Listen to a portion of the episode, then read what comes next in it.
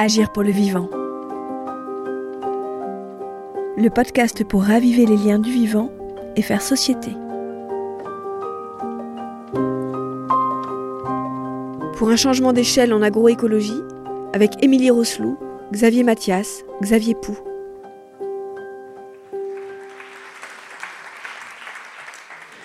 Émilie Rousselou, tu es formatrice pour la Fédération des spiruliniers, pour le CIVAM du Gard, pour le BPREA, où je crois que tu fais une introduction à la permaculture. Et puis, euh, tu es aussi agricultrice spirulinière. Tu produis de la spiruline à Alès. Tu es aussi directrice de l'Université Domaine du Possible, une initiative euh, locale. Ça se situe à Mastibert. Et l'idée, c'est de voir comment on peut faire de l'agroécologie à plus grande échelle, sur 136 hectares. Donc là, on a vraiment un témoin euh, essentiel pour en parler.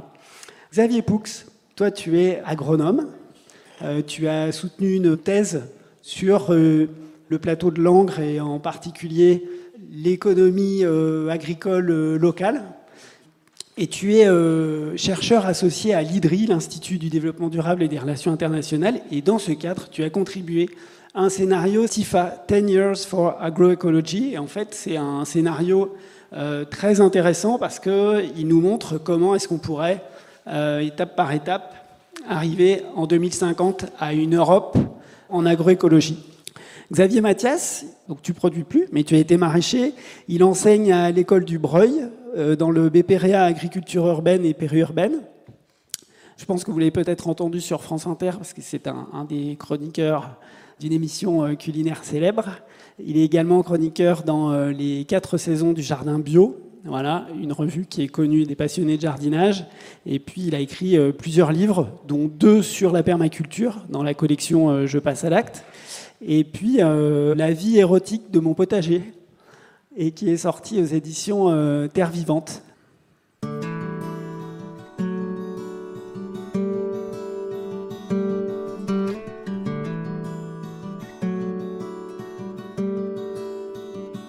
Donc je vais poser ma première question à, Émilie Rousselou, parce qu'il euh, y a donc cette ferme de Volpelière euh, et qui a été euh, vouée à des projets d'intérêt général. Et je voudrais que Émilie nous décrive à la fois l'écosystème de cette ferme, les différentes associations, organisations qui travaillent sur, sur cette ferme, et puis peut-être plus particulièrement l'activité agricole de cette ferme. Qu'est-ce qu'on fait pousser? Comment ça se passe? Effectivement, on parle d'écosystème parce que donc c'est un endroit euh, qui est situé à peu près à 20 km d'ici, au sud-est d'Arles, et qui est donc euh, basé sur un domaine ancien qui fait 136 hectares. Donc 136 hectares, c'est quand même déjà assez grand pour euh, une ferme. On est dans le parc naturel de Camargue, donc c'est vrai qu'on a vraiment on souhaite en fait créer un écosystème agriculturel, parce qu'il y a agri puis il y a culture. Et euh, donc depuis 2015, avec euh, la création de l'école Domaine du Possible, qui est hébergée sur ce lieu, il y a vraiment une remise en production et en culture avec un S sur ce lieu, avec euh, l'objectif d'être dans une transmission et dans la bienveillance et la coopération au cœur de cette nature sauvage. Ici, dans les Bouches-du-Rhône, il y a 5000 fermes. Donc nous, on est une des 1000 en bio parmi ces 5000. En fait, euh, il y a euh, donc une polyculture élevage. Donc vous verrez 16 euh, hectares en agroforesterie avec des oliviers et des amandiers. Cet été, on a récolté le blé qui pousse dessous. Il y a un cœur intensif, on va dire en production, mais intensif en utilisation des énergies renouvelables dont le soleil, qui a été conçu par Antoine et Aurélien avec du maraîchage bio diversifié sur sol vivant sous serre mobile. Comme ça, vous voyez que c'est une démarche très innovante. Donc, il y a à côté de ce maraîchage un atelier de poules pondeuses et de chair qui sont sous euh, une grande serre solaire. Donc, on produit euh, de l'énergie solaire renouvelable tout en euh, élevant dessous des poussins. Il y a un élevage de chevaux de Camargue avec un centre équestre en éthologie, donc une cinquantaine de chevaux qui sont en semi-liberté. Et des grandes cultures avec donc une donc l'équipe en fait est constituée de cinq personnes Arnaud qui s'occupe des grandes cultures foin, Saint-Foin, luzerne, sorgho, blé. Donc Valérie euh, et Lisa qui s'occupent du centre équestre en éthologie, en équithérapie, et le dernier euh, recruté qui s'appelle Gilles, qui est un cuisinier et qui donc va mettre en valeur et sublimer euh, les, produits du domaine par la transformation agricole et les repas. Et donc, quand je disais c'est un écosystème, c'est parce que sur ce lieu, on est donc euh, trois structures. Il y a l'école, euh, dirigée par Jean Rakovic, qui accueille des enfants de la maternelle jusqu'au collège. Pour le CP, on vient d'avoir une accréditation de l'éducation nationale et au niveau des classes de collège, une éducation de l'enseignement agricole, parce qu'on est donc en cinquième année dans cette école. L'agricole donc rassemble six personnes dont je viens de vous parler euh, longuement et l'université que je dirige. Donc on est trois euh, personnes, dont Delphine qui fait une thèse de doctorat avec le CIRAD sur le changement d'échelle en agroécologie, et Aurélie qui s'occupe avec moi des formations. Et donc en fait, ben, on est en train de créer des emplois. On est fortement consommateur euh, de ressources humaines, donc on crée des emplois. Donc euh, ce lieu, il y a 28 personnes qui travaillent pour 21 équivalents temps plein et que ben voilà, la transition agroécologique aujourd'hui, elle a besoin de gens généreux qui nous aident un peu face à ce challenge qui est pas mince.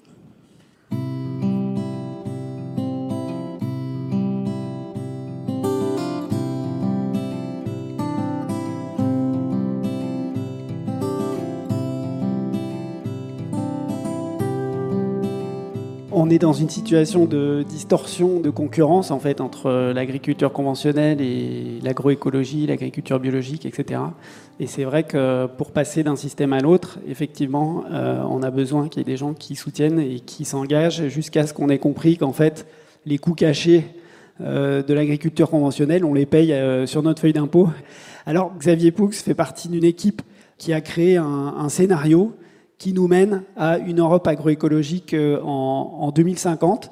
Comment est-ce qu'on peut aller vers cette Europe euh, agroécologique en 2050 je suis désolé, je n'ai pas encore la réponse avec la feuille de route de 2020 à 2050. On y travaille. Mais on a commencé euh, par déjà dresser une image euh, de ce que serait, alors on n'est pas sur 138 hectares, on est sur 170 millions d'hectares, euh, qui est la SAE européenne. Alors c'est un exercice un petit peu fou, et c'est un exercice, on va dire, de, clairement de, de, style et de modélisation. Mais quand même, pourquoi cet exercice et comment on l'a fait, ça me semble important. Alors, le pourquoi, euh, bah Parce que, euh, je sais pas, euh, je commence à avoir des cheveux gris et ça fait quand même un certain nombre d'années qu'on entend des super expériences en matière d'agriculture, d'environnement, de biodiversité, etc. Et ces expériences, c'est toujours un peu des exceptions, c'est toujours lié à des personnes, à des situations très particulières. Et dans le discours ambiant, ces expériences, c'est joli, on s'occupe des petites fleurs, on s'occupe des bobos, on s'occupe de ce qu'on veut, mais c'est toujours susceptible d'être quelque chose de marginal, d'être à part, etc. Donc on est toujours dans un débat où il y a la vraie agriculture sérieuse qui produit pour nourrir le monde, hein, avec tout ce que ça veut rien dire, de produire pour nourrir le monde, mais c'est quand même un référent identitaire anthropologique qui est très très fort. Moi, j'ai une expérience à la fois donc de modélisation macro, mais aussi de consultant où je bosse sur pas mal de terrains. Et quand vous travaillez avec des acteurs sur le terrain, avec les agriculteurs, très très vite, cette obligation d'être un, un, producteur qui va produire propre, qui va produire beaucoup, qui doit mobiliser la technique, vient immédiatement dans la manière de produire, dans la manière de poser les problèmes, même au niveau le plus local. Et donc, on s'est dit, c'est important d'avoir aussi un discours qui décentre un petit peu les choses et qui pose la question, eh bien, est-ce que c'est vraiment complètement irréaliste? Est-ce que c'est même un gros mot que d'envisager une généralisation des hypothèses d'une agriculture agroécologique? Et quand on s'est posé la question, bah, on a commencé par faire, euh, comme tous euh, les chercheurs ou les technos euh, comme moi, on a commencé à regarder dans la littérature. Eh bien non, il n'y avait rien qui traitait vraiment de cette question à une échelle européenne. Donc notre boulot, ça a été de ben, regarder, parce que c'est vrai qu'avant cet exercice, entre ceux qui se balancent le bio, c'est possible, dans le monde, c'est possible en Europe, mais le bio en Europe, c'est pas la même chose que le bio dans le reste du monde. Il y a quand même des choses qui sont spécifiques. Donc, on se renvoie des débats de principe. C'est possible, c'est pas possible, c'est possible, c'est pas possible, c'est souhaitable, machin, etc. Et donc, ce qui manquait dans ce débat, c'était des éléments un petit peu chiffrés pour essayer d'objectiver les choses. Est-ce que c'est possible? Avec un point d'interrogation. Donc, on a commencé un exercice de modélisation, je ne vais pas rentrer dans le détail. Euh, ce qu'on voit, c'est des éléments qui sont à la fois du ressort de l'intégration euh, culture-élevage, euh, le non-usage d'engrais de synthèse et de pesticides de synthèse, hein, on a fait une analyse là-dessus. Donc un cahier des charges qui est celui d'agriculture biologique, mais avec en plus une visée assez spécifique en matière de gestion de la biodiversité qui va être liée à des prairies naturelles, du pastoralisme. Voilà. Donc en gros, c'est ça le cadre dans les grandes lignes, mais vous imaginez, quand on fait ce travail, on est obligé de quantifier à un moment quand on fait le modèle. Donc, on a pris euh, des hypothèses de cet ordre-là et on s'est posé la question qu'est-ce que ça peut donner en termes de productivité à l'échelle de l'Europe? Alors, sans surprise, et ça je crois que c'est vraiment quelque chose de très important pour notre euh, boulot, c'est que la production globale européenne baisse. Et je crois que c'est quelque chose qui est très important, c'est qu'il y a tout un discours aujourd'hui dans ces débats autour d'agriculture, environnement, développement durable, qui pose la question Faites tout ce que vous voulez, mais je veux que le niveau de production reste très élevé, euh, reste au niveau auquel il est, et qu'on puisse même produire plus dans l'avenir pour faire de l'énergie, pour faire du machin. Si vous posez cette question au départ, c'est cuit, c'est fini. C'est comme un alcoolique qui vous dirait je veux bien faire tout ce que vous voulez, mais ne me dites pas de réduire ma consommation d'alcool, c'est pas possible. Maintenant, je peux boire du vin bio local, je peux courir, etc. Non, il y a des choses qui sont euh, liées à, euh, aux natures de l'écosystème, de la production agricole. Donc, notre scénario, il est décroissant physiquement. Il envisage une baisse de la production végétale parce qu'on ne sait pas faire sans engrais de synthèse en Europe. Aujourd'hui, on n'a pas de référence qui permette de le dire à l'échelle des 170 millions d'hectares parce que l'azote va être limitant, tout simplement. Vous pourrez avoir des choses qui seront localement très très fortes en maraîchage. À l'échelle des céréales, ça ne va pas le faire. Donc, une baisse de cette production euh, végétale, une grande rediversification végétale, et puis la conséquence, c'est aussi une baisse de la production animale, un chiffre que vous avez peut-être en tête. Les trois quarts de la production végétale en Europe, c'est pour nourrir de l'élevage, de l'élevage industriel, des poules, des cochons, et puis euh, des bovins et, des ovins. Donc le scénario, euh, en recouplant des, des processus écologiques, et notamment autour du cycle de l'azote, qui est très important pour nous, il envisage ce changement de production, de rediversification des systèmes de production. évidemment, ce qui rend cette hypothèse tenable, c'est de dire il faut qu'un changement de régime alimentaire soit de la même ampleur. Et donc là, on s'inscrit dans pas mal de travaux qui sont engagés avec deux fois moins de protéines euh, animales, etc. Donc euh, plus de fruits et légumes, etc. Dans un changement de régime alimentaire qui est finalement celui que beaucoup de chercheurs euh, commencent à nous dire à la fois pour des raisons de santé, euh, de changement climatique et de biodiversité. Donc ce scénario, c'est pas seulement un changement de production, c'est aussi un changement de système alimentaire euh, dans son ensemble.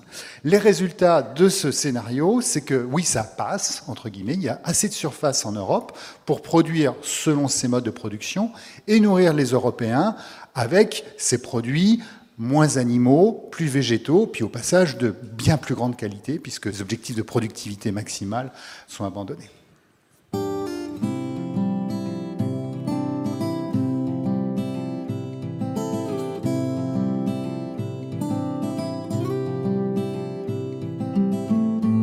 Quel rôle pourraient tenir les petites fermes dans cette généralisation de l'agroécologie? Euh, est-ce qu'il faut qu'on ait que des petites fermes ou est-ce qu'il faut qu'on en ait aussi des moyennes et des grosses? Comment ça peut se passer? Et puis, euh, du point de vue de cette qualité alimentaire, est-ce que ça peut changer quelque chose dans nos assiettes euh, quotidiennes du point de vue gustatif? Donc, euh, petite, grande ferme, en fait, c'est pas tellement les agriculteurs qui décident, hein, puisque ça va dépendre vraiment de la volonté de qu'est-ce que chacun veut manger. Euh, notre agriculture, elle s'est construite sur plein de mensonges. il y a un mensonge énorme qu'on nous a vraiment inculqué. Moi, moi quand j'étais gamin, j'ai beaucoup entendu, puis on l'entend encore beaucoup, euh, c'est que notre modèle agricole, il s'est construit après-guerre sur cette idée que la France avait faim, fallait produire, etc. Donc ça, c'est un mensonge. Le dernier ticket de rationnement en France, c'est 1948. En 1948, la France n'a plus faim, stricto sensu. Notre agriculture maintenant, notre modèle agricole, c'est Pisani en 62, 15 ans après 47. C'est-à-dire que c'est pas du tout la France avait faim. La France, elle avait plus faim. On a dit aux Français, vous allez manger autrement maintenant. Vous allez manger de la viande tous les jours et vous allez racheter du pain tous les jours. C'est ça qu'on a dit. Mais pas du tout, on s'adressait pas du tout à des gens qu'on faim. Ça, c'est un mensonge. Nous, maintenant, on passe derrière avec cette idée vraiment, euh, c'est exactement ce que tu disais, que voilà, il y a les agriculteurs sérieux qui produisent, etc. Puis il y a les bitniks et les amish, hein, grosso modo. Donc, on se retrouve là, euh, petite, grande ferme. Moi, j'aurais tendance à dire, mais on va faire avec ce qu'on a maintenant. Et puis, on va pas faire contre, on va pas faire sans, on va faire avec. Donc on a des petites fermes. Moi, culturellement, je me sens plus à l'aise sur des petites fermes, mais on a aussi des grandes. C'est le cas de la Volpelière, par exemple. Et ce qui est génial avec la Volpelière, 136 hectares en bio historiquement, depuis, je ne sais plus, 76, je crois, c'est un truc dément. Euh, c'est-à-dire que euh, l'avantage des grandes fermes, c'est que, attention, c'est un paysage qui change. Moi, j'étais sur deux hectares, une toute petite virgule à Chédigny en Touraine, petite virgule en bio, entourée de conventionnels, des céréaliers, voilà. C'était il y a 15 ans. Et là, maintenant, depuis deux ans, je suis entouré de bio. Tous les céréaliers du plateau de Chédigny ont converti en bio. Donc euh, attention, eux, c'est pas comme moi. Hein. Quand ils convertissent, le plus petit, c'est 200 hectares d'un coup. Donc euh, euh, on a aussi tout, tout, cette espèce de mouvement. Alors petite ou grande ferme, bah, euh, d'un point de vue efficacité, quand c'est une grande, c'est 200 hectares d'un coup hein, quand même.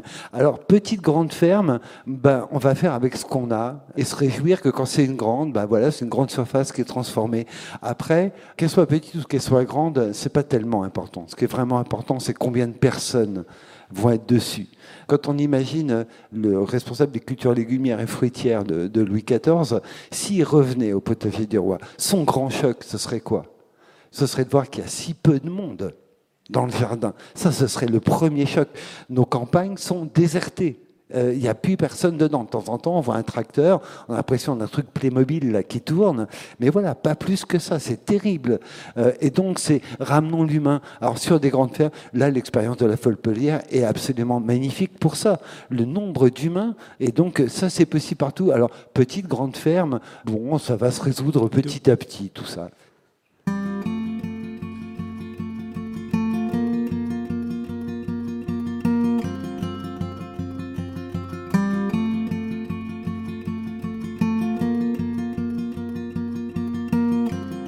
Chaque fois que je me régale de fruits et légumes, euh, je me réjouis quand même.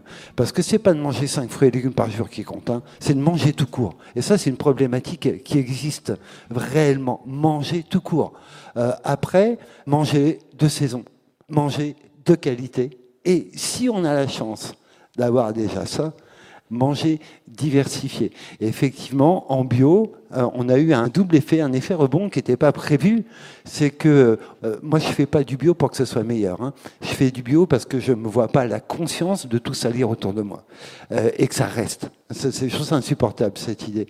Mais par contre, il se trouve que par effet rebond, eh ben c'est meilleur parce que moins d'intrants, moins de fertilisation, moins d'irrigation, etc. pour des questions techniques. Donc souvent c'est meilleur. Encore une fois, c'est pas l'objectif. Hein. Et l'objectif, c'était une qualité nutritionnelle meilleure. Mais on pouvait pas prévoir que ce serait à ce point dément euh, que l'hybridation F1, les stérilités malcytoplasmiques, etc. Ça amènerait l'agriculture conventionnelle à une telle dégringolade. Ça, nous, on ne le savait pas hein, quand même. Euh, et donc, euh, oui, bien sûr que nos produits ont bien plus de vertus nutritionnelles. Après, j'ai une mauvaise nouvelle pour les agriculteurs dont je fais partie, c'est qu'en fait, on est des tout petits joueurs avec nos plantes cultivées. vous savez, on nous a vendu, ça c'est un joli mensonge aussi, hein, protéines, calcium, les protéines, on les a vendues pour acheter de la viande, on a besoin de beaucoup moins de protéines. Euh, moi, j'en mange hein, la viande, hein, que ce qu'on veut, bien nous faire croire. Or, pour ceux qui sont intéressés par les protéines, euh, c'est pas du tout dans les plantes cultivées qu'on va les retrouver. C'est dans les plantes spontanées qu'on a ces protéines équilibrées euh, avec les, qui contiennent les 22 acides aminés. On est des tout petits joueurs. On est obligé d'associer céréales et légumineuses pour arriver aux 22. Et c'est là que c'est intéressant aussi. C'est pour ça que l'expérience de la Volpelière, qui maintient les écosystèmes, est importante parce que euh, ce qui va nous nourrir vraiment, c'est ce qu'on cultive, mais c'est ce que la nature nous offre. Et c'est la nature, elle nous offre des orties, euh, ce qu'on a vu hier à la Volpelière, du kénopode blanc. Kénopode blanc, super plante spontanée de milieu riche, bien cultivée, ce que j'ai vu hier. Il euh, faut que ça soit riche et bien cultivé et, protéines équilibrées. Voilà. J'ai pas un légume qui arrive à la hauteur du kénopode blanc. Je dis pas qu'il faut plus cultiver de légumes. Je dis juste que quand on les cultive proprement, on a le kénopode blanc qui arrive. Et c'est peut-être à nous aussi d'apprendre à associer euh, bah, nature et culture.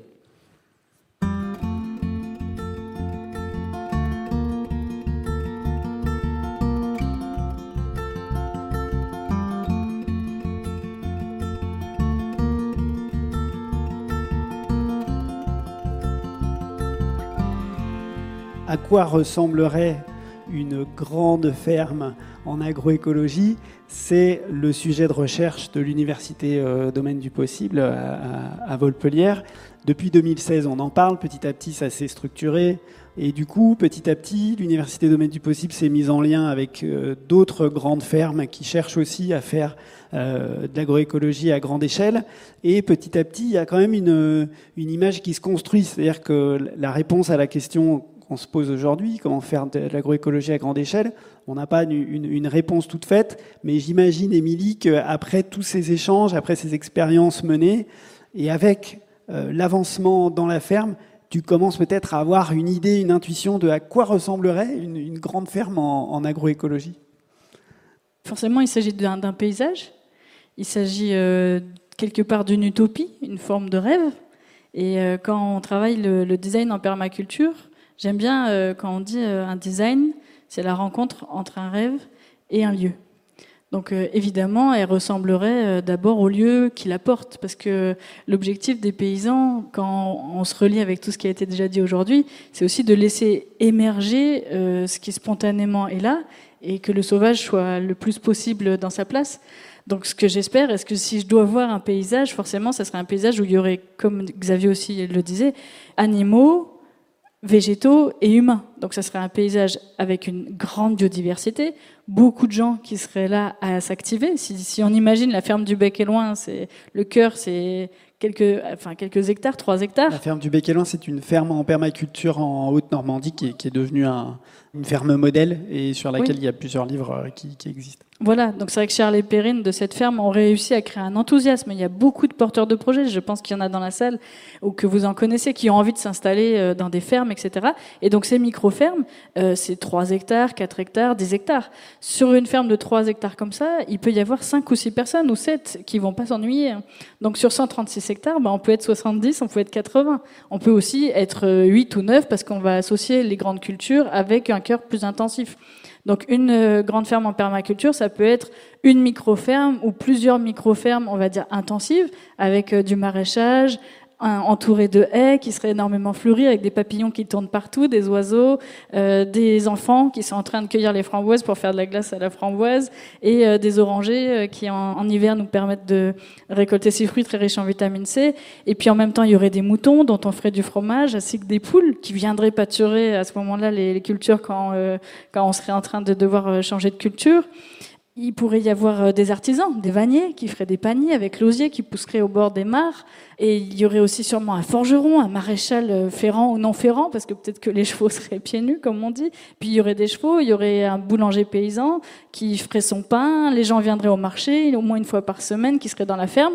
Le marché dans lequel on pourrait manger euh, des délicieux sorbets au cassis, euh, faire des bonnes tartines de brousse de brebis, tout en préparant des petits légumes super vitaminés, cuits dans des magnifiques préparations ou dans des lactofermentations. Il y aurait aussi bah, des formateurs comme Xavier qui viendraient euh, accompagner les paysans ou montrer à des gens euh, la manière dont c'est possible. Donc une ferme en agroécologie, en fait, c'est pour moi, avec ce que j'ai vu et ce que je sais qui est possible, c'est une biodiversité de nature, de mélange entre nature et culture, parce que du coup, il y aurait des gens, des animaux, du sauvage, du spontané.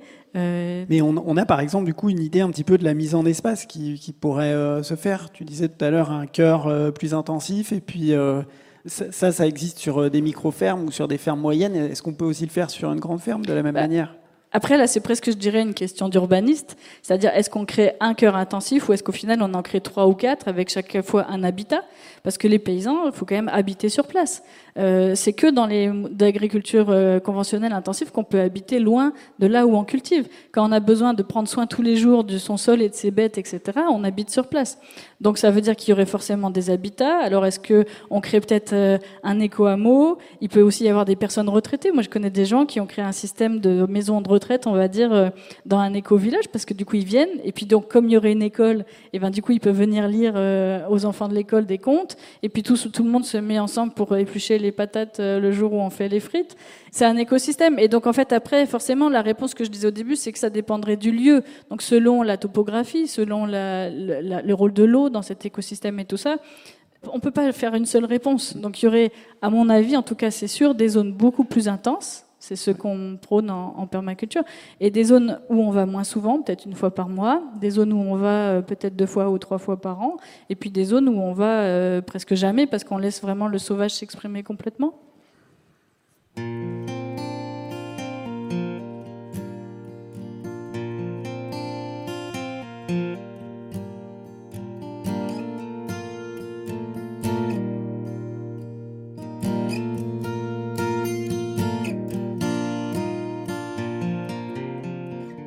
Dans ce scénario TIFA, il y a des chiffres déjà qui sont annoncés. Et l'un d'entre eux, c'est de réduire de 90% les importations agricoles. Il y a également des données qui sont transmises sur la réduction de la consommation de produits animaux. Est-ce que tu peux nous parler des principaux enjeux de ce scénario TIFA? Qu'est-ce qui va être euh, difficile et qu'est-ce qui va être euh, faisable? Alors, tout va être difficile, mais tout va être faisable. Alors, je précise, euh, dans TIFA, on n'a pas réduit des importations de produits tropicaux. Il y a toujours du café et du chocolat. Je vous rassure. Alors après, on pourra discuter est-ce que c'est bien ou pas bien. Mais les produits dont on envisage la quasi-disparition des importations, c'est ceux qu'on peut produire en Europe et qu'on importe aujourd'hui, avec notamment le thème du soja. Euh, des sojas importés, qui vous le savez peut-être pas, mais ça représente 20% de la surface européenne, l'équivalent qu'on importe en soja. Donc quand on dit que l'Europe est autosuffisante, non, elle n'est pas du tout autosuffisante. Elle, importe 20% euh, de sa surface en, en soja. Donc c'est essentiellement ça qu'on euh, réduit comme importation, avec également les huiles importées type huile de palme, qui sont des produits qu'on peut faire, dont la, la finalité, on ne peut pas faire beaucoup de soja, on peut en faire un petit peu, on ne peut pas faire d'huile de palme en Europe, mais l'usage euh, de ces produits, on peut tout à fait le faire en Europe. Et d'ailleurs, c'est là où ça rebondit avec la question euh, des paysages, c'est-à-dire que c'est pas pour le plaisir uniquement d'arrêter d'importer du soja qu'on le fait, c'est que en n'important plus de soja, ben, on est obligé de produire ces protéines en Europe, donc avec des rotations, euh, que ce soit pour l'alimentation humaine, pour l'alimentation animale. Et d'ailleurs, je le rappelle que beaucoup des protéines viennent aussi de manière spontanée dans les prairies. Hein. Si vous avez des paysages qui sont riches en euh, pollinisateurs, c'est que vous avez des légumineuses de tout type qui poussent à tous les moments de l'année, donc vous avez une richesse, et ça, ça fait le lien entre une forme de biodiversité de production de protéines, d'élevage et de fertilisation. Donc c'est tout ça qu'il faut regarder sur les flux de nutriments qui se passent d'un compartiment de l'espace à l'autre. Donc c'est grâce à cette réduction des importations qu'on peut atteindre un objectif d'Europe agroécologique. Tant que vous continuez d'apporter de l'azote qui vient d'extérieur, eh bien vous créez une surcharge en azote qui dérègle tous vos écosystèmes et vous êtes obligé de mettre des pesticides pour compenser tout ça. Donc euh, là, il y a une cohérence économique qui est très très forte. Le lien avec les paysages que je voudrais faire, c'est que ce qu'on a précisément essayé de faire, c'est dans ces portraits d'agriculture locale, la question qu'on se pose toujours, c'est OK, on va prendre un peu de maraîchage, un peu d'élevage, etc. Mais à la fin, si on assemble tout ça, est-ce que ça fait quand même un système alimentaire qui est cohérent? Si on se retrouve à manger que des tomates, des choux et du mouton, il va, il va manquer quelque chose quand même au niveau des céréales. Donc, il y a quand même un équilibre à penser au niveau des paysages agraires entre des formes euh, d'usage. Alors, euh, dans la formation euh, qu'on a eue avec Marc Dufumier et Marcel Mazoyer, alors ça fait vraiment vieux, vieux machin, mais il nous parlait de la gerce qu'on cultive, euh, du saltus, euh, ce qui n'est pas cultivé, de la silva, de l'ortus, mais la question qui se pose entre ces différents postes d'usage du sol et la nourriture euh, d'une société. Et tout la difficulté, c'est de trouver cet équilibre. Parce que faire que de l'élevage partout, c'est sans doute possible d'un point de vue agronomique en théorie, mais ça ne va pas le faire d'un point de vue alimentaire. Faire que des céréales partout, ce ne sera pas possible d'un point de vue des flux de fertilité. Donc il faut vraiment construire ces paysages dans leur complexité, etc. La chance qu'on a, si je puis dire, c'est que dans TIFA, on, arrive à cet équilibre au niveau européen. Je pense que ce n'est pas complètement un hasard, parce que les équilibres paysagers, ils se sont construits sur des millénaires qui sont le développement de l'agriculture, qui s'est fait avec aussi un développement de la société européenne. Donc, je pense qu'on peut raisonnablement faire l'hypothèse qu'à l'échelle de la diversité des paysages, on va trouver ces combinaisons de modes d'occupation du sol entre euh, des prairies, du maraîchage, etc. Juste d'ailleurs sur le bec et loin, c'est 3 hectares plus 15 hectares de chevaux qui apportent le crottin. C'est très important de le dire. Sinon, ça ne boucle pas.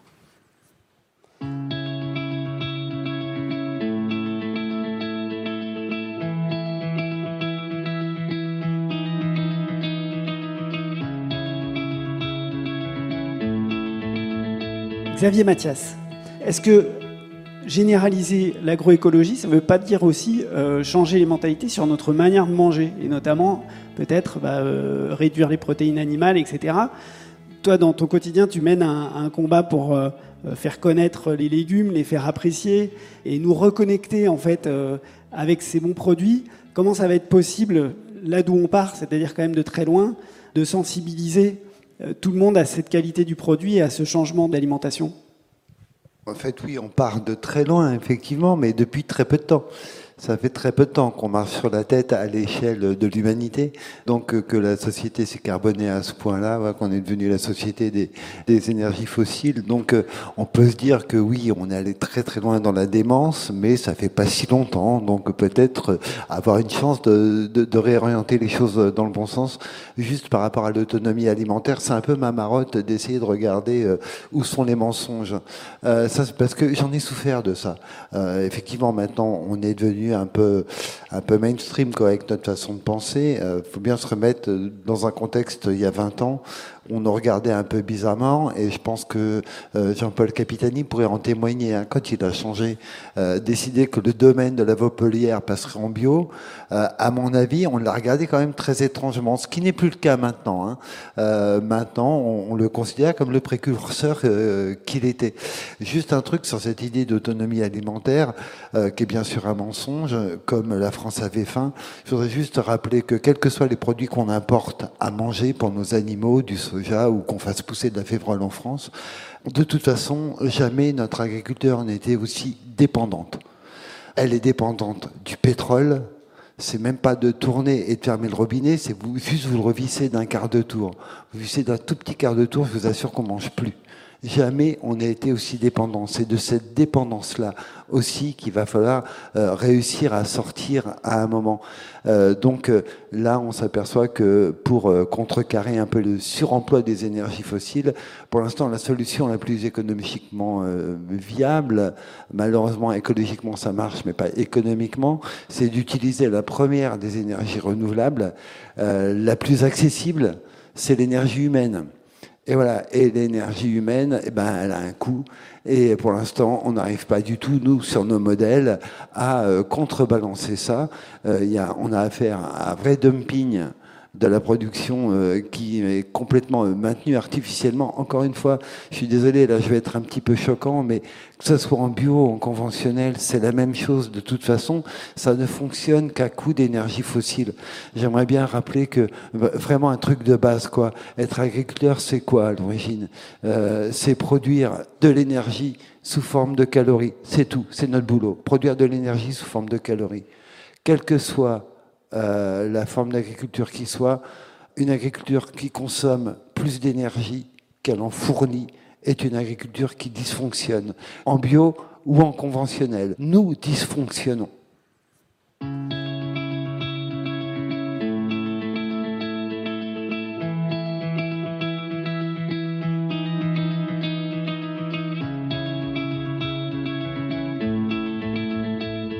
Nous ne sommes que consommateurs d'énergie et non pas producteurs d'énergie, ce qui est marché sur la tête. C'est complètement dément, en fait, cette histoire. Alors, il y a des gens qui sont non seulement consommateurs d'énergie, mais qui, en plus de ça, peuvent bousiller tout ce qu'il y a autour d'eux. Euh, ça, c'est l'agriculture conventionnelle qui massacre autant euh, les rivières que les sols. Vous en avez d'autres en bio qui ont commencé le chemin il y a un moment déjà à se dire, ok, d'accord, on a ces trucs, cette consommation d'énergie, mais au moins, au moins, on va laisser un endroit propre, quoi, voire améliorer par rapport à, à, ce qu'on a trouvé. Donc, euh, je voudrais pas du tout qu'on croit que je jette la pierre au bio, bien au contraire. Mais c'est juste rappeler que là, notre agriculture, elle ne fonctionne pas, elle ne fonctionne que sur la ruine et l'épuisement des pays auxquels on prend ces énergies fossiles. Sans Afrique, sans Congo, sans Mali pour l'uranium, il n'y a pas d'agriculture en France. Voilà, on meurt de faim. Donc c'est vraiment de, ça que j'aimerais qu'on prenne vraiment conscience, et surtout que jamais notre agriculture a été aussi fragile, aussi dépendante. Et euh, par exemple, en ce moment, un exemple concret, hein, on prend l'uranium au Nord-Mali. Euh, voyez la guerre hein, en ce moment. Hein. Euh, et regardez, j'invente pas, voilà, le plan Kidal et Areva qui est au Normali euh, pour les mines d'uranium. C'est pas moi qui l'invente, c'est comme ça. Euh, ce que je veux dire, c'est que notre agriculture, elle est, qu'on le veuille ou non, mortifère aussi pour ça. Donc il va falloir qu'on s'en sorte. Pardonnez-moi de m'être un petit peu égaré et fâché, mais c'est vraiment un sujet qui me, qui me touche beaucoup et comment cesser de, de marcher sur la tête comme ça? Surtout que le truc euh, que je voudrais rappeler quand même qui est important, c'est que euh, si ça nous rendait heureux, sains et en bonne santé, euh, on pourrait en discuter. Or, ça ne nous rend pas heureux et ça ne nous rend pas en meilleure santé. Donc à un moment, nous, ce qu'on propose, c'est ben, est-ce qu'on peut pas aller euh, trouver un autre truc, quoi, tout, simplement. Et euh, là, on revient sur le goût et sur la promotion des légumes. Euh, bah ouais, on a plein de trucs. Euh, moi, je défends toute la catégorie des légumes sans maladie ni ravageurs spécifiques sous nos climats. Voilà, on a des légumes, c'est pas nouveau, on les invente pas. Ils ont l'essentiel d'entre eux arrivé au 19e par deux savants géniaux du Muséum d'histoire naturelle. On a des problèmes de mildiou sur la pomme de terre et eux, ils disent attendez, euh, dans les Andes, ils mangent, on est à 5000 mètres d'altitude, on va aller voir ce qu'ils ont. Et c'est à ce moment-là qu'on introduit euh, pomme de terre, capucine tubéreuse, oca du Pérou, etc. Pas de maladie, pas de ravageurs et des goûts tout à fait étonnants auxquels on n'est pas habitué. Donc, ce que je veux dire en plus, c'est que les solutions qui s'offrent à nous sont pas tristes, elles sont plutôt rigolotes, plutôt sympas. Ça nous pousse à apprendre plein de choses et surtout, euh, ben voilà, c'est peut-être ça, euh, s'appuyer sur la biodiversité. C'est euh, la biodiversité des populations andines et leur dire, bah voilà, nous avec tous nos INRA et nos machins, bah vous, euh, Indiens des Andes, vous êtes peut-être plus malin que nous sur quelques sujets quand même. On a à apprendre de vous et s'appuyer sur la biodiversité. C'est peut-être pas euh, bidouiller le 24e OGM de maïs. C'est peut-être se dire euh, est-ce qu'on ne peut pas essayer des espèces qu'on ne connaît pas? C'est quand même un truc, qui m'a toujours sidéré. 20e siècle, le siècle de tous les transports, de l'information. On a les avions, on a les bateaux, tout, tout se transporte facilement. On n'introduit pas de culture majeure. C'est quand même dément. Euh, on introduit la quinoa en France au, au 18e. On a l'impression de redécouvrir la poudre, quoi. Mais non, en fait, on n'a pas fait d'introduction d'espèces. Euh, comme si on avait déjà tout. Alors on a bidouillé le vivant dans tous les sens, on a épuisé les codes génétiques de cinq malheureuses espèces. Néanmoins, ben, on a encore euh, tout un monde qui s'ouvre à nous de saveurs, de goûts, de solutions, quoi, tout simplement.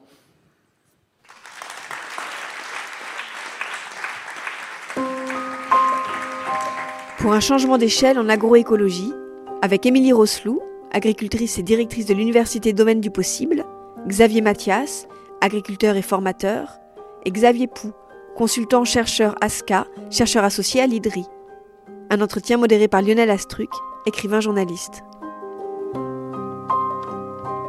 Agir pour le vivant. Un programme de réflexion et d'action dans la durée, à l'initiative d'Actes Sud et Comuna. Une production création collective